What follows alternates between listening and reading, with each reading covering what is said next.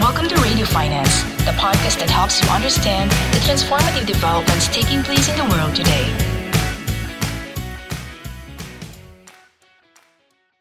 Hi, good afternoon, and welcome to the Radio Finance session on next phase of digitizing corporate banking in a hyper-connected world. I'm Neeti Agarwal, Senior Research and Consulting Manager at the Asian Banker, and I will be the moderator for today's session. So we've assembled a distinguished group of senior executives from leading institutions across Asia to debate on this topic. Firstly, I would like to introduce and welcome our guests. So we have with us Mark Willis. He's Managing Director and Global Head, API and Open Banking Ecosystem for Standard Chartered Bank. We have uh, Phan Thanh Son. He's Deputy CEO Head of Global Transaction Services, Techcombank. We have uh, Kaivan Turel. He's Head of Payment Advisory, Global Payment Solution, HSBC Asia Pacific. We have Michael Christopher Cruz. He's Vice President, Usage and Strategic Business Head, uh, Rizal Commercial Banking Corporation, RCBC. And we have Frankie Vai. He's Business Solution Director, APAC Temenos. Thank you so much for joining us today. I'm pleased to share with you that according to a recent report across the entire banking value chain, the global corporate banking market is projected to grow at a compound annual growth rate of 7.5% from 2022 to 2027. And technology is now taking a lead role in defining many innovative business models there is a plethora of emerging technologies ranging from cloud, AI, and machine learning, open API, and composable software to meet current and future needs. With the advent of many technologies, financial institutions expect their software partners to provide the same for scalability, reducing operating costs, and staying ahead in the competition and Temenos has the experience of helping corporate banks of different types and sizes to launch and transform their business. I think one of the key focus for us is not only the gap visibility for account at Techcombank, but also multi-bank uh, and giving a one single view. Number two, around presenting the information uh, in the most efficient way for the client, for our corporate client, uh, both in what we call unattended channel, which is in the ERP in the treasury management system, or attended channel, which is our uh, digital banking uh, and, and, and internet banking, basically a mobile app. The, the, the, the second group of, uh, of this is really around liquidity management tool uh, from investment uh, or managing surplus cash to working capital needs and how to plug in the, the gap of capital uh, you know, requirement and how do we digitize all of this uh, journey. And therefore, what we've done is we've actually launched a product, and this is almost two years now, so it's not new, uh, called OmniCollect. This is available in 14 markets globally. And it actually allows merchant clients to offer their customers the ability to pay through a variety of payment options, whether it is cards in markets like Singapore, Hong Kong, where cards are more prevalent, or e-wallets in, in some of the other Southeast Asian markets and even China, where those are the common forms of payments for consumers. So it's about helping customers take our customers take advantage of the technology, of the trends, of the fact that they themselves want to go through a digital transformation to provide their end consumers a great experience. Um, you know, we have a comprehensive suite of, of capabilities that cover uh, cash management, FX, and trade um, and, and other products. Now, um, you know, we're seeing a little bit of a deeper, more embedded model, right, where the corporate is perhaps building um, an ecosystem of their own or an application of their own, and we're embedding those banking services within that ecosystem. The second uh, big driver, I would say, is this notion of real time and real time treasury, right? So we see, of course, how we're moving towards solutions that require you know, optimized liquidity management and just on time uh, movement of money and FX. And of course, you know, having interaction through through APIs and real time 24 by 7 capabilities um, help us to enable those user experiences for, for our customers.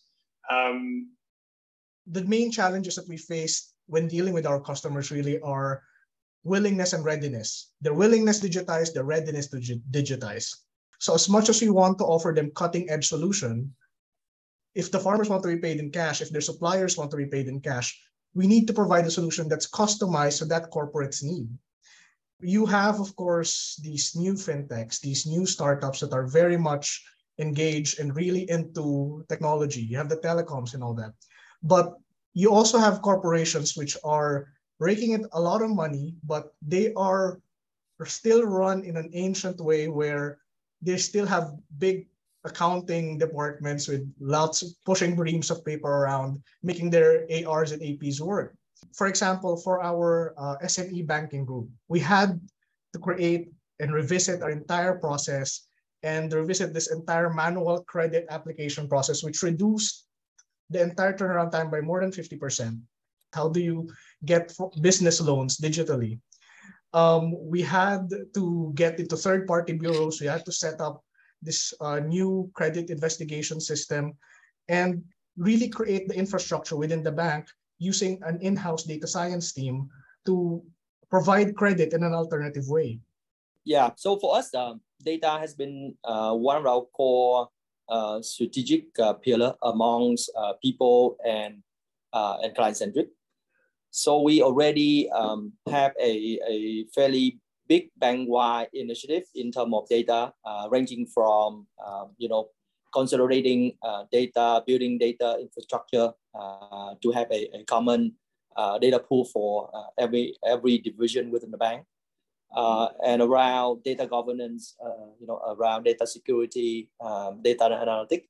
So um, the investment going to the technology, the, the tool, the capability, but at the same time, building our people capability. So we kind of have a, uh, as we like to call it, like a liquidity dashboard that allows the customer just real-time visibility of their cash positions with HSBC. We have uh, receivables solutions that enable customers, as they streamline the receivables through us, to actually help them identify where that money's come from, apply that, uh, which in turn then helps their working capital metrics better. And then linking it with uh, our own cash flow forecasting capabilities or share that information to customers in the shape they want, whether it's a report, whether it's uh, you know sometimes even through APIs, enable them to make their own decisions um, for managing the treasury in, in a much better way. So if a customer wants to use APIs to know what are the balances they have, absolutely we will use that. If you look at API, number one, it's embedded in you know your customer's customer's ecosystem. Um, two, it's a 24 by 7, you know, real-time model, right? So we need to, um, you know, obviously gear towards a platform that can service that. Um, of course, cloud as a technology, um, you know, is a prime candidate for a system like that. So most certainly, you know, we do leverage um, cloud technology, uh, cloud native architecture, um, agile, DevOps, um, because we need we need that scale, right? Um, I think again though, you know, cloud is of course not a silver bullet, right? And there are many challenges in terms of banks specifically um, adopting cloud. Um, generally, we will follow for our API platform a, a hybrid cloud approach, and this is just because we've got a very diverse footprint. But without the sort of right discipline, the right sort of cloud economic model in place, um, you know, the spend can quickly run away. And I think generally as an industry, you know, you're starting to see we're getting better at this. Um, customers starting to realize it and, and, and how they optimize sort of that spend profile to get the best value out of cloud. We already moved to cloud a couple of years ago. This one will also have uh, you know two two aspects to it. Number one is uh, migrating our existing um, application uh, to cloud, but at the same time, when we uh, look to build new capability, new platform, uh, it has to be a cloud native uh, and cloud enabled. Um, and for that, we also look at, you know, in order to meet with the client demand, like everyone, uh, the panelists have been shared in terms of, uh, you know, the openness, the time to markets, uh, and ability to actually connect with um, a lot of partners um, and an ecosystem play.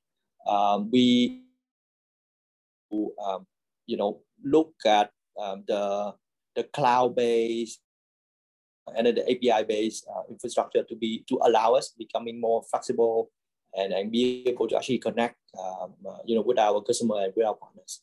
Maybe it's new, and we are uh, one of the first bank to actually uh, took this step. Uh, one of the first things we've done is really migrated our communications and data systems to a cloud native environment.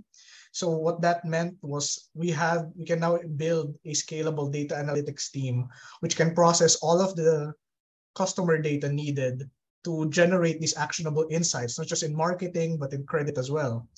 Um, we also have to take into account these fintechs are entering backed by big e-commerce networks and big telecommunications companies with the data that and the network that enables them to scale up quickly. They don't, they don't really do this alone.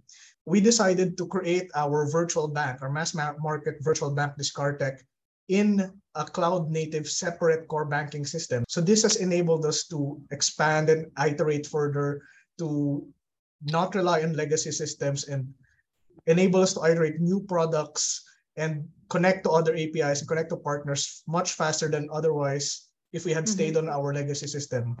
Um, if you look at the embedded finance or bank as a service ecosystem, typically there's four players in the value chain, right? There's the customer, um, the customer platform. There could be an enabler, and then there's a bank, right? Um, and I guess what what we're really trying to do is present ourselves um, as a unique platform, right, or as a single platform with all our products and services, right, and and to offer these building blocks either directly to the enabler um, or directly to the marketplace. Again, from our perspective, you know, we're very focused on, on what we call our API marketplace. Um, and this is really, you know, how we would present the single front of the bank and prevent, uh, present a, a platform and a capability where customers can actually go and assemble um, different workflows and assemble these, these building blocks into something meaningful. So again, how do you unify that customer experience, create a single platform um, so that you know when you do have a consumer, they could quite easily consume payment functionality combined with FX, combined with um, an escrow capability, and so on and so forth, right? So um, that's that's uh, yes, really what we're doing in that space.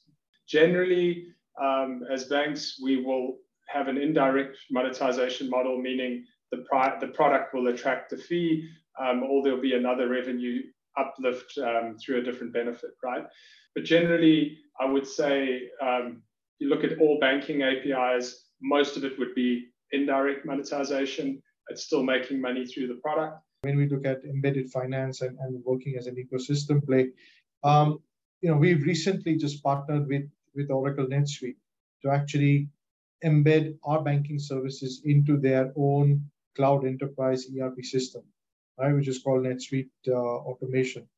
You have those connectivities built in with HSBC that allows you to, at this point in time, start making end-to-end AP processes, right? And then we can see how can we then expand that to all the other use cases that may that they may want. Um, and that currently is in the US. We're trying to be more agile uh, in the way customers would want to use it uh, and, and feel comfortable using it, and, and then trying to see how we can drive that forward. Um, and other uh, like marketplaces um, or, or uh, you know other super app in Vietnam uh, to provide payment and cross sell uh, and, and upsell and cross sell uh, for financial service product from Techcombank.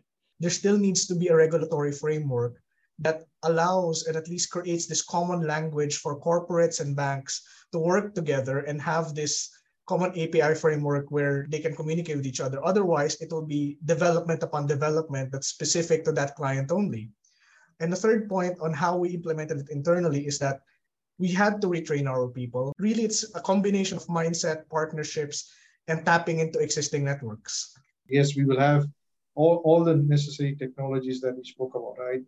Cloud, we're using that, we're looking at building that out, use the data. But at the end of the day, the crux is back focusing on the customer, right? Saying, I want to process not 100,000 transactions, but 50 million transactions a day, right? And, and just doing that to becoming more and more sophisticated in the way they want to. So that's always going to be a priority, and that's what we're going to focus on. In the next 18 months, we have a strategic focus just in terms of growth through partnerships and platforms, right? So, you know, how do we be as good as as the fintech enablers, right? So how do we have a solution that because they land up integrating to the banks anyway, right? So how do we move up and, and have a solution that's uh, potentially as good and, and can compete in that space? So I would say those are those are two two focus areas. I think for us, the key priority is around our uh, customer experience design um, and and delivering. Um, I think this is this is a key shift in terms of from a product uh, focus organization to a client centric. Um, the second is around, um, you know, uh, how do we, based on the, you know, the customer experience uh, design capability, how do you actually release and go and go to market a lot faster? And the third one is around scalability, particularly around payment, uh, collection, reconciliation for corporates. Now, our main priorities moving forward really will be revisiting our key customer journeys. Second is really reskilling our bank's talent and adopting a more agile approach on a cultural level. And the third is really the goal, which is to create this great customer experience for both retail and corporate clients that's grounded on their use cases, specific use cases. I mean, the process automation. And now is really moving to our focus on how we can improve the customer experience. I think that is uh, really standing out and uh, also the openness now uh, i think lots of i mean the discussion narrative about the embedded finance and the wider ecosystem how we can quickly really collaborate and roll out the product uh, time is essence. And really i mean the how we can innovate at speed is really key. We've had a very insightful discussion. We heard about some of the strategic priorities of banks. We heard about some of the challenges that they're facing, the key innovations that are being brought about, some of the um, very interesting insights into how they are integrating into ecosystem, how they are providing services uh, to different partners, different chains, different marketplaces, um, how data and analytics is being used more effectively to uh, build greater visibility, real-time services, bring innovation, uh, bring uh, newer products to customers, more hyper personalized service to them, as well as looking at more frictionless experience. And with that, uh, we come to the uh, end of this today's session. Uh, so thank you so much, everyone. Have a great day. Thank you for listening to Radio Finance. For more content, visit the Asian Banker website and follow us on social media.